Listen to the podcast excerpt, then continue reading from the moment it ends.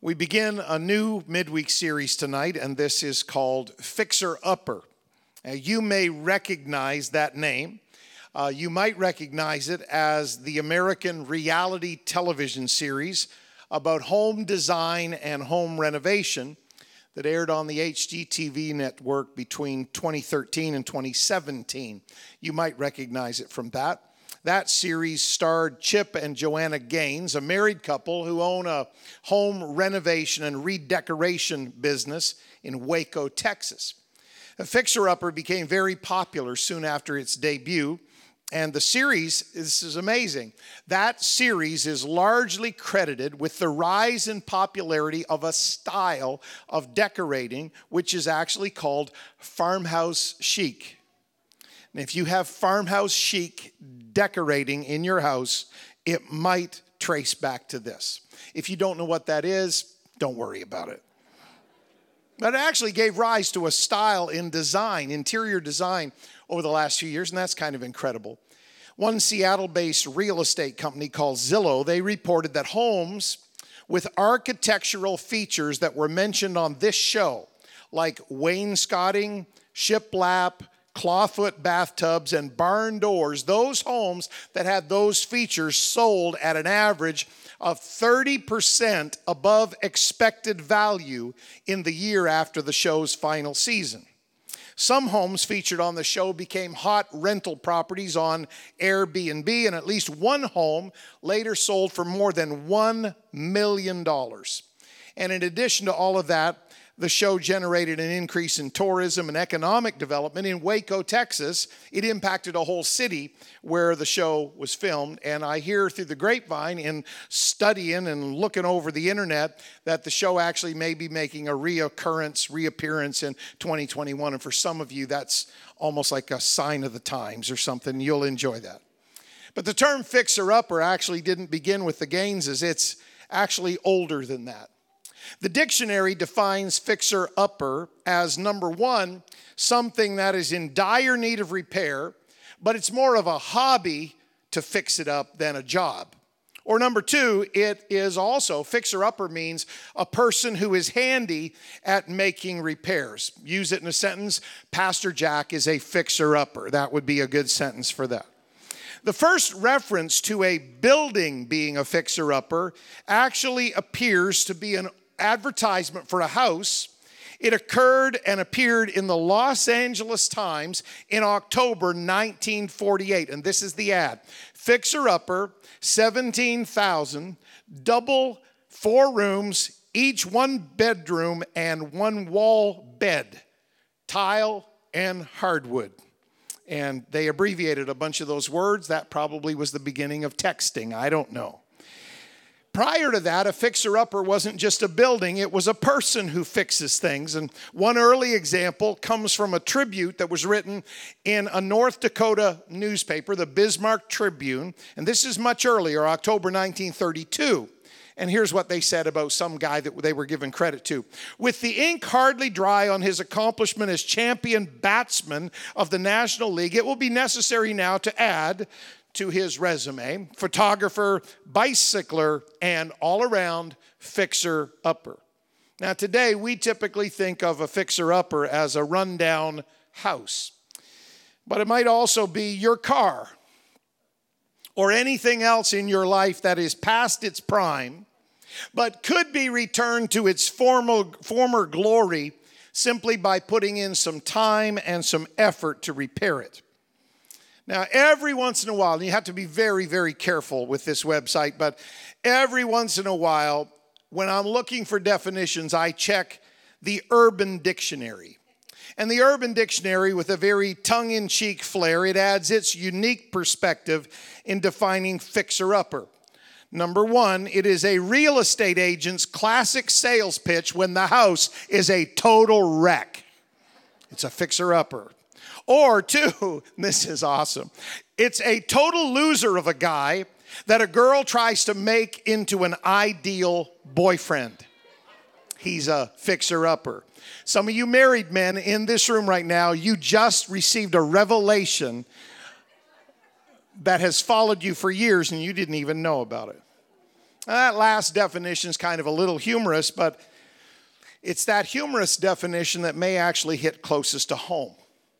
Because relationships, brothers and sisters, relationships, my dear friends, they need restoration sometimes. Just like any old familiar house that needs some serious work to repair its flaws and renew its potential, every once in a while our family relationships need a makeover. Not just a bit of curb appeal to try to impress the neighbors, but the kind of transformation that starts on the inside, deep within the structure. And that really is possible with a little bit of effort from you and a little bit of help from God's Word. Now, the principles we'll discuss in this series will work for any relationship, not just marriage. And they will work whether you are a Christian or not. But I got to tell you, and you would expect me to say this as a pastor, it's just easier if you are a Christian because then you not only have God's word to teach you these principles, but you have God's help through His Spirit to let you live them. And that makes all the difference in the world when life becomes difficult. And how many have lived long enough to know that sometimes life does become difficult? We have challenges, we have setbacks, we sometimes experience failures, we have tensions, all of that. Now, physically, the most important part of the house, the building that you live in, wherever and whatever it is, the most important part of the house is the part you can't see very well. It's the foundation. It is the lowest load bearing part of any building, and it's typically out of sight below ground level. But if the foundation isn't strong, even the most beautiful buildings will have no end of issues cracking ceilings, sinking walls, buckling floors, all that kind of stuff. And the entire building ends up being a disaster area if the foundation isn't done right. And Jesus, no less, he said that just like a foundation is the most important part of the building you live in, even though you don't always see it right off, he said having the right foundation is equally important in our spiritual lives. Here's what he said Whosoever cometh to me and heareth my sayings, this is important, and doeth them. We come to Jesus and we hear his sayings every week in church when a preacher uh, quotes the Bible to us and explains it. But Jesus said, It's not just the people who come to me and hear my sayings, it's the people that actually do what I tell them to do. He said, I'll show you what they're like. He's like a man which built a house and digged deep. Everyone say deep. And he laid the foundation on a rock. And then, when disasters came, when the flood arose, the stream beat vehemently on that house, but it couldn't even shake it. For it was founded upon a rock. Everyone say foundation. So that's the foundation of the house. But Jesus said, He that heareth and doeth not. So they might come to church, they might call themselves a Christian, they might attend Bible study, but they don't actually do everything the Bible says. He that heareth and doeth not is like a man that without a foundation built an house upon the earth. He took a shortcut. He didn't dig deep. He didn't put a foundation on a rock to hold that house. He just built a structure on the earth, on the ground against which the same stream, the same storm beat vehemently, and immediately, when the pressure came, when the tension came, when the issue came, when the trouble came, it fell, and the ruin of that house was great. Now, Jesus was a carpenter, the Bible tells us, but Jesus wasn't talking about building a physical house there. He was talking about our lives. And if our lives are founded on the right things, if our homes have a foundation that is dug properly, then we can manage the storms of life. I'm not just talking about marriage, I'm talking about every human relationship. Tonight, I want to talk to you about that foundation for every single relationship that you are part of.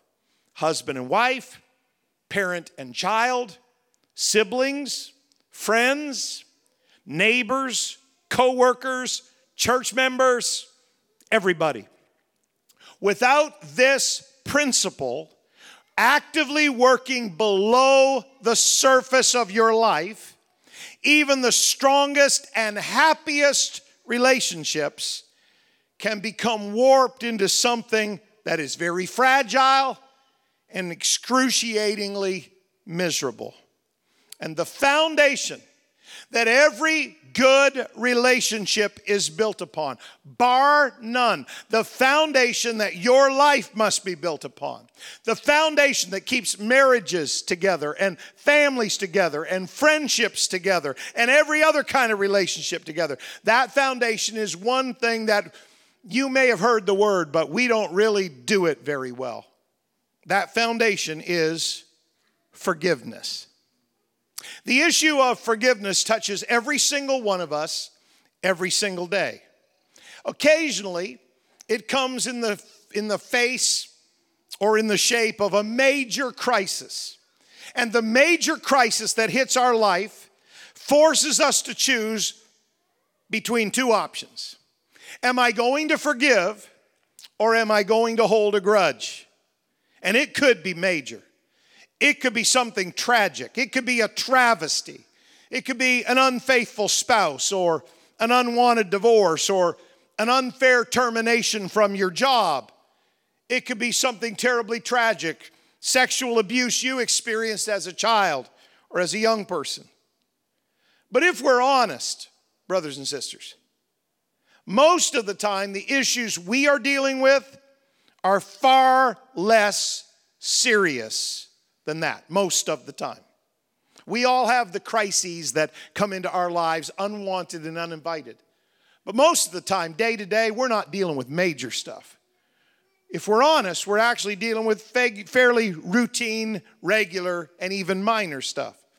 Being overlooked by a friend, or a fight with your spouse on the way to the first Wednesday night of Family Month series or an imagined insult in a conversation and you just can't let go of it, or a misunderstanding at work with a colleague, or an underlying tension in some relationship that has just gone on and on and on for so very long, far too long. Whether it's major or minor, all too often, the only fix for relationship issues is to dig all the way down to the foundation of the house and get that right first. Otherwise, restoration is impossible because you will be trying to build on the shifting sand of human emotions, and your emotions are as fickle as anything else you can imagine. Your emotions are conditioned by what people say. Your emotions are conditioned by what you read or what you see or what you encounter. Your emotions are conditioned, believe it or not, by some of the things you eat. Some people, you know, they're up having traumatic visions and dreams in the middle of the night, and it's just too much pizza before bed. And Beverly would tell you if you switched to something green, it would all go away, but she's wrong. You need more ice cream in your life. That's what you need. That's that would help you. Make you sweet. Restoration's impossible unless you dig all the way down and you get the foundation right. Because you'll just be building on shifting, sinking sands. And they're subject to collapse. Everything you build without the right foundation is subject to collapse when the storms of life come or when they get too intense. You have to dig past surface talk, simplistic ideas, and shallow solutions. You have to dig down far enough and long enough to get to the heart of the matter. And here's the hard part, and here's why people don't do this, and here's why we have so many relationships in our lives that are falling apart or a disaster. Because sometimes you have to do all the digging all by yourself because that other person is unaware or unwilling or maybe even unable to help you repair the damage that has been caused. And this is why one of the most basic hindrances to forgiveness is the fear of further abuse. As human beings, we have a legitimate concern that if I forgive them, that just gives them blanket permission to hurt me even more deeply in the future. I would at least like them to show me some remorse before I forgive them. At least say you're sorry. At least shed a tear. At least grovel just a bit, and then I'll forgive you. But you haven't, so I won't. And it was that kind of fear, a legitimate fear, that probably prompted this question from Peter to Jesus. Then came Peter to him and said, Lord, how often do I let my brother sin against me and I still forgive him?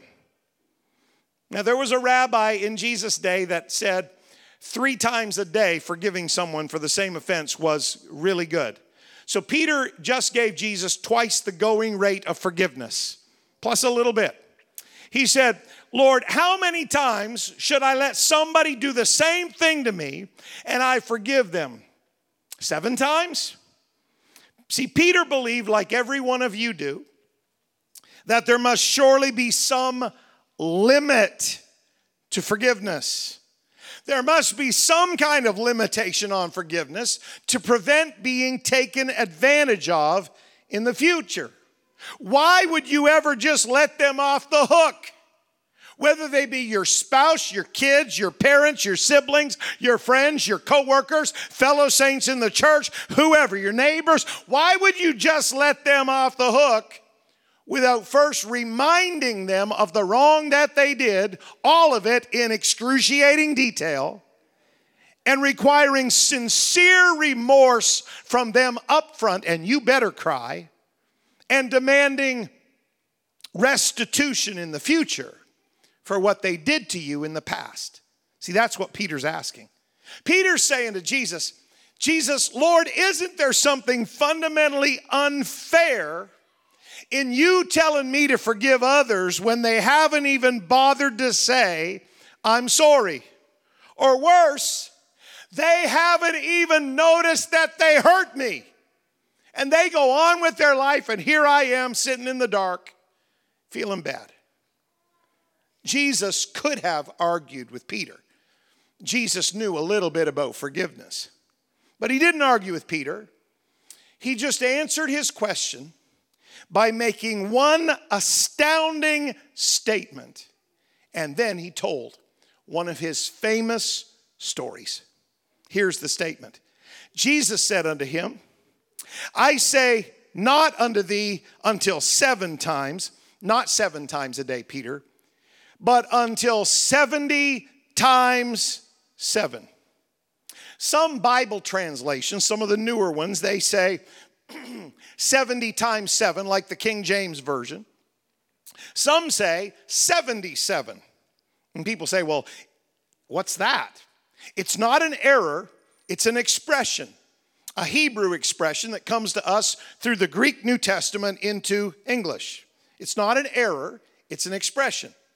It isn't a number, it's a principle. It isn't a math problem, it's an, a miraculous solution. And here it is from Jesus himself. When Jesus said 70 times 7, here's what he's saying. He's not saying a number. Because Peter would probably get to that number and they say, There, I did it, Jesus. Jesus is saying, Here's what you do, Peter. Not seven times, not 77 times, not 490 times, 70 times seven. No, not that. You forgive as many times as it takes to get through the situation. Now, that takes some real Christian living to do that. And then, after Jesus gives that astounding statement, and he probably paused to let it sink in, and Peter was probably every bit as quiet as you are right now. And he probably stared at Jesus the way many of you are staring at me right now. And then after Jesus let that sink in just a moment, like I'm letting it sink in for just a moment, Jesus told one of his famous stories. Therefore, is the kingdom of heaven likened unto a certain king, which would take account of his servants. And when that king had begun to reckon, he went to the royal treasurer, he went to his accountants, and he began to reckon. And when he begun to reckon, one of the servants was brought unto him, which owed him 10,000 talents. Now, you can try to study that and figure it out if you want, but let's just say it was a million dollar debt. It was a lot of money. But forasmuch as the servant had nothing to pay that debt with, his Lord commanded him to be sold, and his wife and children and all that he had, and for payment to be made, every last penny. And the servant therefore fell down and worshiped him, saying, Lord, King, please have patience with me, and I'll figure it out, but I need time. I'll figure it out, but I need some years to do this. I'm just a poor servant. Have patience with me, and I will pay thee all. And at that moment, something happens in Jesus' story that turns everything around. Then the Lord of that servant was moved with compassion, and he loosed him and he forgave him the debt. The Greek word that is translated forgive in your Bible it means a release from some kind of obligation. That's what it means. And most commonly, it's a financial obligation. And this is why every time Jesus went to explain forgiveness to anybody, he always referred to the world of finance because that's how the word is translated. That's what it means. And that's how Jesus most often illustrated this concept of forgiveness. So, review the story with me. In Jesus' story, this king has every right to be repaid. He is the innocent party. He loaned money in good faith. The servant wasted it, squandered it, lost it, whatever. He has a right to be repaid. He is the innocent party. And then in Jesus' story, notice this that the servant he has an obligation to repay because he's the guilty person. And it doesn't matter how poor he is or how long he'll have to work, he has an obligation to repay the debt that he incurred with the king.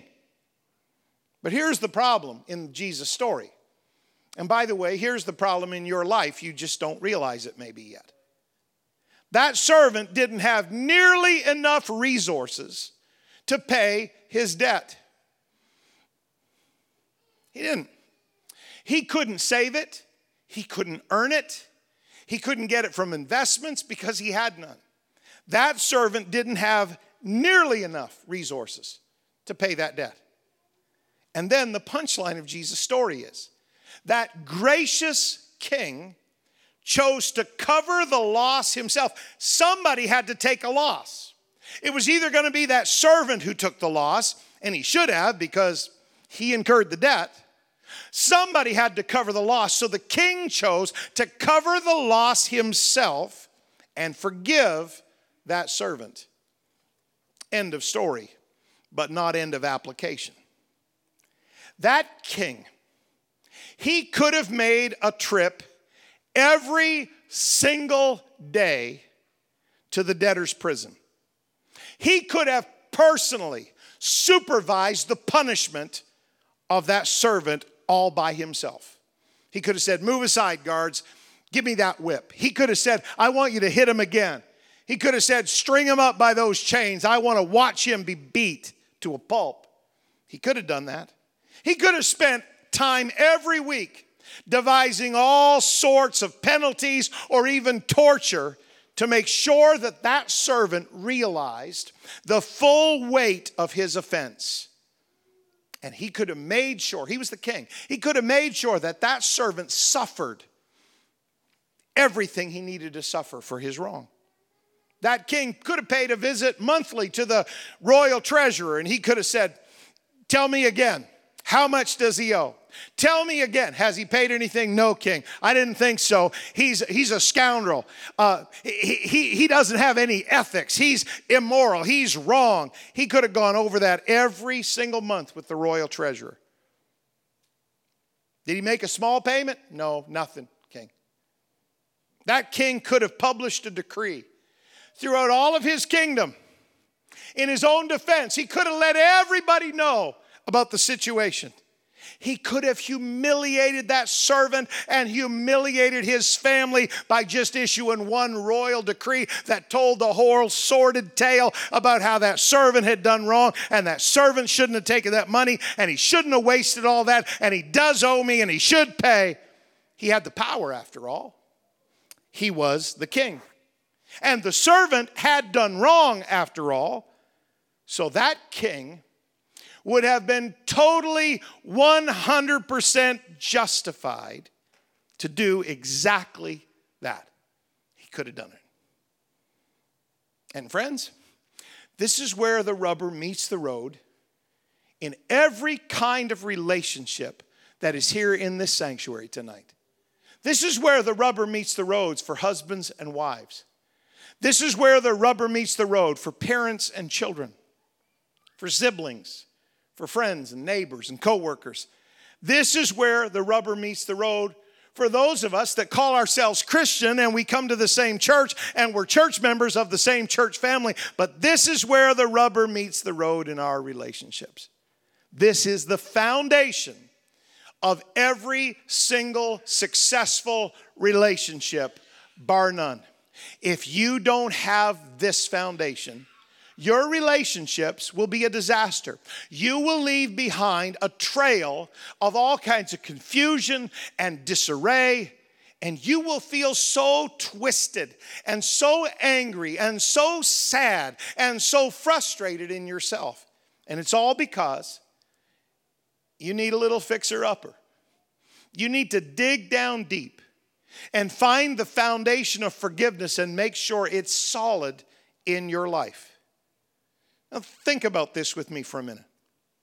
Realistically, what alternative did that king have? What alternative to forgiving that servant did he actually have? No, he didn't have to release the servant. But think would his imprisonment have resulted in even one dollar being returned to that king? And the answer is obviously no. So, was there any advantage to be gained by demanding that that servant remain behind bars and be punished for the rest of his life? Was there any advantage to be gained for that king? Absolutely none. That king, in Jesus' famous story, was smart enough to realize two things. Number one, I am holding an un collectible debt. There's no way anybody can pay me back. Nobody else in the kingdom is going to, and the man who owes me and the man who should, he can't. So I'm holding an uncollectible debt. Many people, maybe somebody here, you struggle with offering forgiveness because you're unaware that you are holding in your hand or in your heart an uncollectible debt. What could they actually do that would pay you back for the wrong and the loss and the pain and the hurt you have suffered? What could they possibly do? If they talk about it, it makes it worse because then more people know. If they try to fix it, you feel worse because nothing they can come up with actually pays you back. So you're holding in your heart an uncollectible debt. You may have written it down for years, point after point, conversation after conversation, wrong after wrong, hurt after hurt. I've said it often about married couples. Married couples don't fall out of love. That's a country song. Married couples fall out of forgiveness. And when they do, it's all downhill. But it's not just married couples, it's friends, it's siblings, it's parents and kids. There are parents that reach a point with their kids, their kids have been so disrespectful, their kids have been so rebellious that they just want to write them off forever. You're a parent. You don't get permission to write your kids off forever. Your heavenly father didn't write you off forever, so you don't write your kids off forever. But there are some kids in our church whose parents are a living, walking, talking disaster. Their lifestyle hurts their kids in so many ways. But those kids, do you know what we teach them? Forgive your mom and dad, pray for your mom and dad, and try your best to serve Jesus. Relationships are messy. Relationships sometimes need restoration. Many people hold in their heart an uncollectible debt. They struggle with forgiveness. They think somehow, someday, if they talk about it enough and talk to others about it and think about it enough, and somehow they'll get paid back. But they're holding a worthless debt. They mistakenly believe that somewhere, someday, somehow, there is some payment they will be able to extract from their offender that will compensate for their loss. Now, I get it. They want justice. But the truth is that very few people in your lives and in mine actually have the resources to pay for their offenses against us. If they try to take the words back, it becomes worse. You can't unwrite a letter. You can't unmake a phone call. And there's some kind of foolish thing some of you use at work. You know, you want to recall an email. I've already read it before you tried to recall it, so I know what you said before you recalled it. It doesn't work. And if you post something online, it's on there forever. What could somebody do to pay you back and the reality is, very little. I've counseled people as a pastor who are still angry at somebody who's no longer on this planet. They died. We had their funeral and buried them in the ground. But somebody's still all twisted up in a knot in their spirit. That's not hurting them, that's hurting you. You're holding in your heart an uncollectible debt single parents and husbands and wives and kids and siblings and all you people that live in a home and call yourself some version of a family. And there are many versions of a family, by the way, apostolics. And the longer we live up until the coming of the Lord, the more permutations of the family there are going to be. And so if you've got an attitude like the only families that count are the families that grew up just like yours with a mom and dad and 2.5 kids, and you've got a, a, another thought coming, Jesus reaches every kind of of family. Jesus can use every kind of family. Jesus wants to be right in the middle of every kind of family. He wants to be in the, the, the, middle of messed up families and divorced families and blended families and all kinds of families. So you just need to park your attitude and let God be God and let God's people rise to their potential in the Holy Ghost.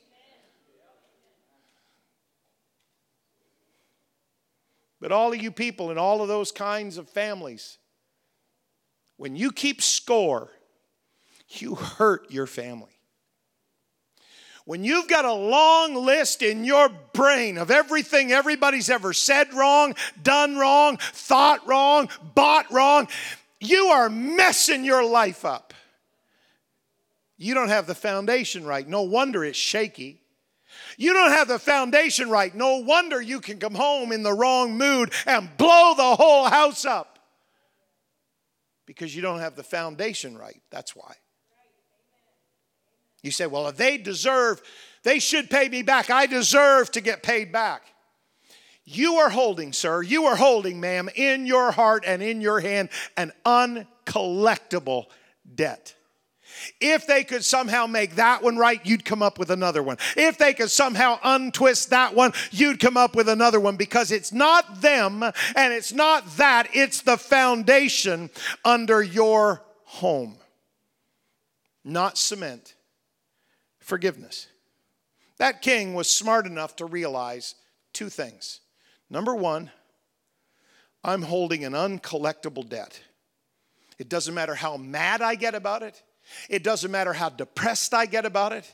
It doesn't matter how much I scheme to get around it or how much I demand of that other ser- that servant. It doesn't matter. I am holding an uncollectible debt. He was smart enough to realize that. And he was smart enough to realize something else.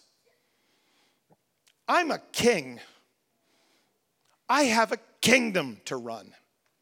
I can't afford to spend the rest of my life thinking about what somebody did wrong against me 30 years ago. I'm a king and I've got a kingdom to run.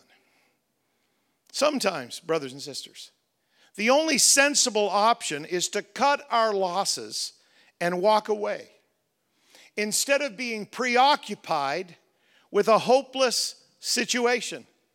And no, I'm not talking about turfing your family. Here, Beverly, I did it right. Don't be so stupid. Wasn't in the pulpit. I'm not talking about turfing your family and turfing your kids, and that's insane. Sometimes you need to walk away before you start talking.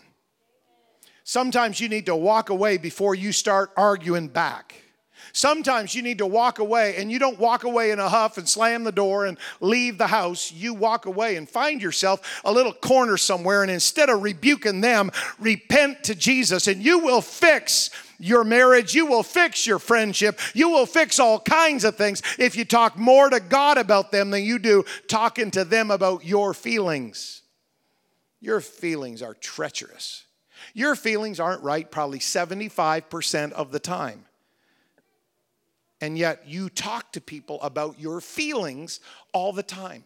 You are hurting yourself when you talk about your feelings all the time. Pastors aren't supposed to say this, so I'm going to. Most of the time, your feelings are totally irrelevant. The Word of God is what is relevant in your life. You might feel depressed, but the Word of God says, I am more than a conqueror through Christ. You may feel defeated, but the Bible tells us we are victors in Christ. You might feel like you can't, but His Word says, I can do all things through Christ, which strengthens me. So your feelings, most of the time, are irrelevant. And there, now that I've offended you, I'll continue on and close every one of us, are going to have many situations arise in our lives. Listen carefully. Where we are far more concerned about somebody's obligation to us than they are. You're concerned about it, they're not that concerned about it. And so that makes you angry. And so you clutch your little list of offenses. But the problem is, if you hold on to those offenses, you in effect become an emotional hostage to somebody else in your life. Only the foundation, only forgiveness frees us to get on with our life. One of the best reasons to forgive someone is not what it does for them, it's what it does for you. You say, if I forgive them, they get to be free. No, no, no. If you forgive them, you get to be free. Your home gets to be free. Your marriage and your friendships get to be free. You have better things to do with your life. You have better things to do in your home than rehearse and rehash all these old grievances. I know your wife didn't do it right 35 years ago, and she needs to be reminded. Would you drop that? I know that your friend didn't acknowledge your feelings at the right proper time, and they should understand and they should have been more sympathetic. And so you go off in a pout and you lose a friend because your friend didn't do everything right. How dumb is that? Sorry, Beverly. The, the list of words I can say in the pulpit is shrinking the longer I'm married to Beverly. Don't say that. She told me the other day stop saying to people, listen to me. I said, I want them to listen to me. She said, Don't say it that way. Would you, dear people, politely incline your ear toward the pulpit? And if there happens to be, I don't know how to say that, listen to me. I said, I'm preaching the Bible. They need to listen to me. She said, Say it a different way.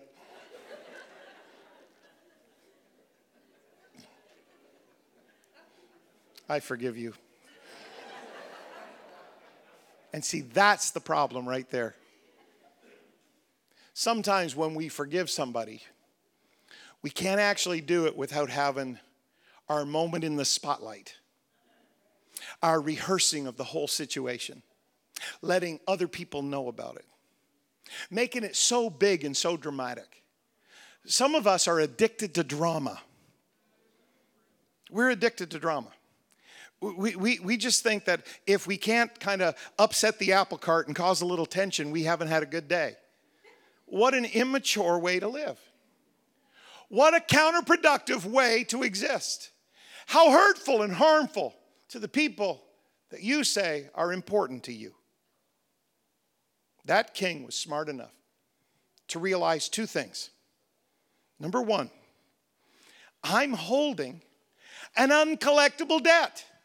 It doesn't matter how mad I get, how sad I get, or how long I hold on to it, it's uncollectible. It's never going to be put right by me demanding payback. He was smart enough to figure that out.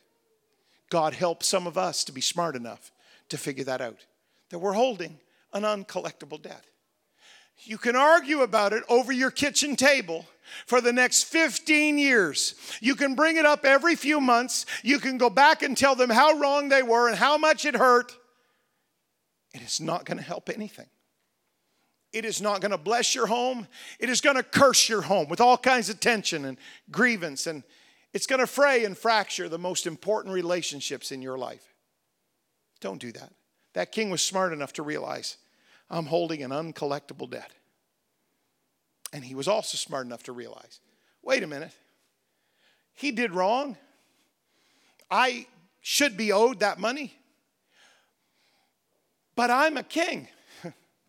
I am not going to waste my time walking down to the prison house every day for the rest of my reign checking on whether he's been punished enough or whether somebody else finally figured it out that he's wrong and I'm right. I'm a king, I've got a kingdom to run. Can I tell you, dear people in here tonight? You're a child of the king, and we've got a kingdom to build, and we've got far too much to do than to waste our time destroying our relationships with unforgiveness. So it's time to dig way down and do some restoration work because the foundation of every successful relationship is forgiveness. Because he was a king, he chose to do the right thing. Kathy, come on back. And because you are a child of the king, I encourage you to do the right thing. Every time Jesus talks about forgiveness, in the Holy Scripture, he always compares it to a financial debt. You know why? Because finances is not emotional, it has nothing to do with emotion. It's written right there in black and white. He owes me, they owe me, she owes me. It's finances. Anybody with a brain can figure out you're right, they're wrong, you should be paid back. They do owe you. Anybody with a brain can figure that out. So Jesus talks about finances when he talks about forgiveness. And here's why. so we can lead us to his glorious, helpful, miraculous punchline. And the punchline is this that, that king said, I'm a king. I got better things to do with my life. I've got more important things to do with my time. I'm a king. I got a kingdom to run. And so that king, he tore up that debt. That's how Jesus explains forgiveness. You don't have to feel right to forgive. You don't have to forget it to forgive. You don't have to have some emotional moment. No, you don't have to have some big spiritual release. No, forgiveness is just a choice. If it keeps coming up in your brain tomorrow, you just tear it up again. I refuse to live today concentrating on that. I refuse to live today treating them like they treated me. I refuse to live today being hostage to somebody that doesn't live in my brain. I refuse. I'm a child of the king. I got a kingdom to be part of. I got a kingdom to build. And that's how Jesus, brothers and sisters, always explained forgiveness. Like that. Get rid of it, brush it off, throw it down, leave it behind. That's how he always explained forgiveness. Not an emotion, not a feeling, a choice to say, My life and my joy and my peace and my future is far too important than for me to be picking up the pieces and trying to patch them all together and remind somebody or tell somebody or forgiveness, brothers and sisters, is a royal choice.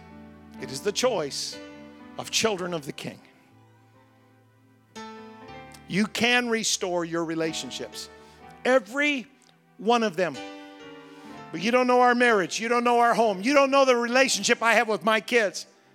You can restore your relationship if you are willing to forgive. Here's what we say Well, it takes two to tangle, it takes two to fight. Yeah, it does. But it only takes one to forgive, it doesn't take two.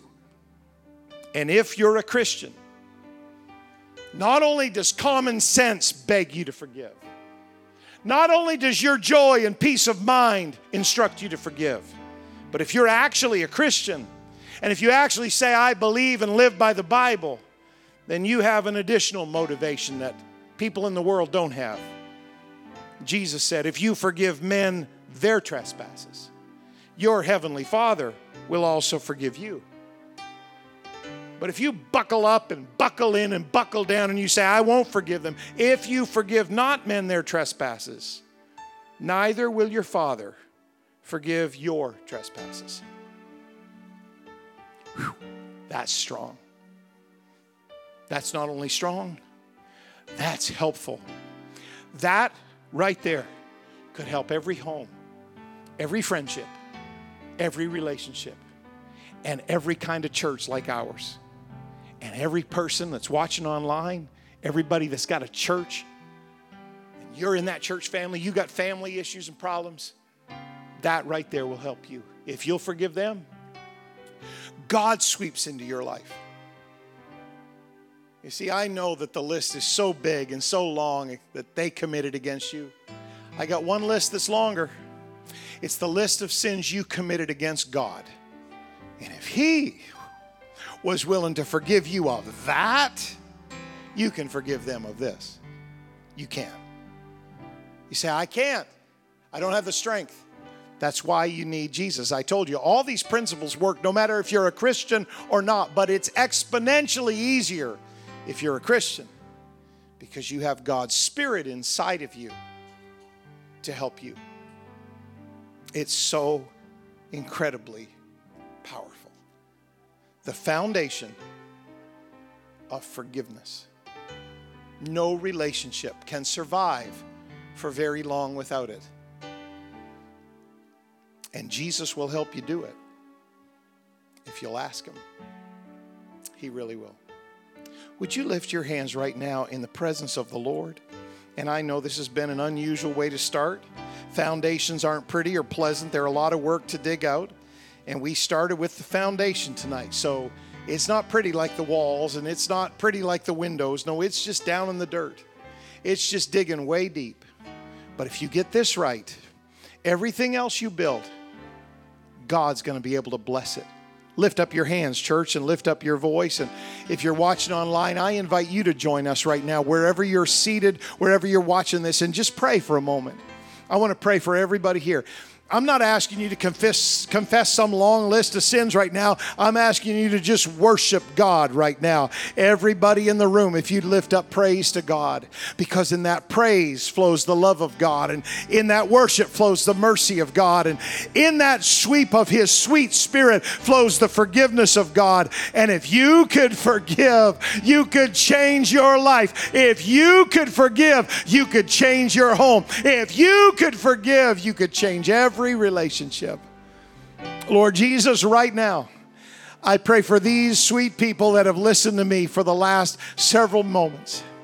And God, we've unpacked your word, and we've used your illustration, and we've given your principles. Your principles, Jesus, they're miraculous. They're not just words on a page, they're life. They're not just verses or chapters in a dusty old book, they're supernatural. And if we will come to you and hear your words and do your words, Jesus, you said our foundation will be strong enough that no storm of life can attack it or tear it down. So, Jesus, help us. Jesus, heal us. Jesus, touch our homes tonight. On this first Wednesday night of Family Month, touch our homes tonight. Every variation of family that is here, give us wisdom and strength. But most of all, Jesus, give us forgiveness. You already set the bar very high. We could never match up to what you did, but we could at least obey your words. Help us to forgive. And in doing that, I know you will give peace and joy and blessing and strength. And so I pray those things over these people and everyone watching online right now in the name of Jesus. I'd like this great church to just come alive in worship to the Lord right now. Everybody, everybody, you can go home and heal your house tonight. You can go home and heal your house this week. You can go home and you can turn everything around just by forgiving. You really can. Let's stand to our feet. We just need to put some energy under that worship and just lift it up right now to the Lord. Lift up your hands, lift up your voice, most of all, and give praise to the Lord because He's going to help you, He's going to heal you, He's going to touch you.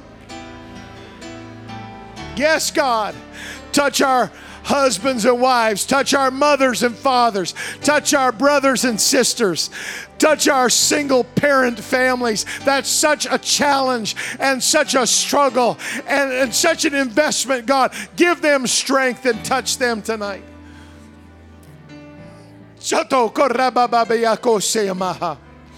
Please don't leave Pastor up here all by myself, worshiping God all by myself, praying. We need a wave of prayer to just kind of go back and forth across this sanctuary, kind of like the sloshing of water going back and forth right now, because there's healing in that worship, there's healing in that prayer, there's healing in that praise.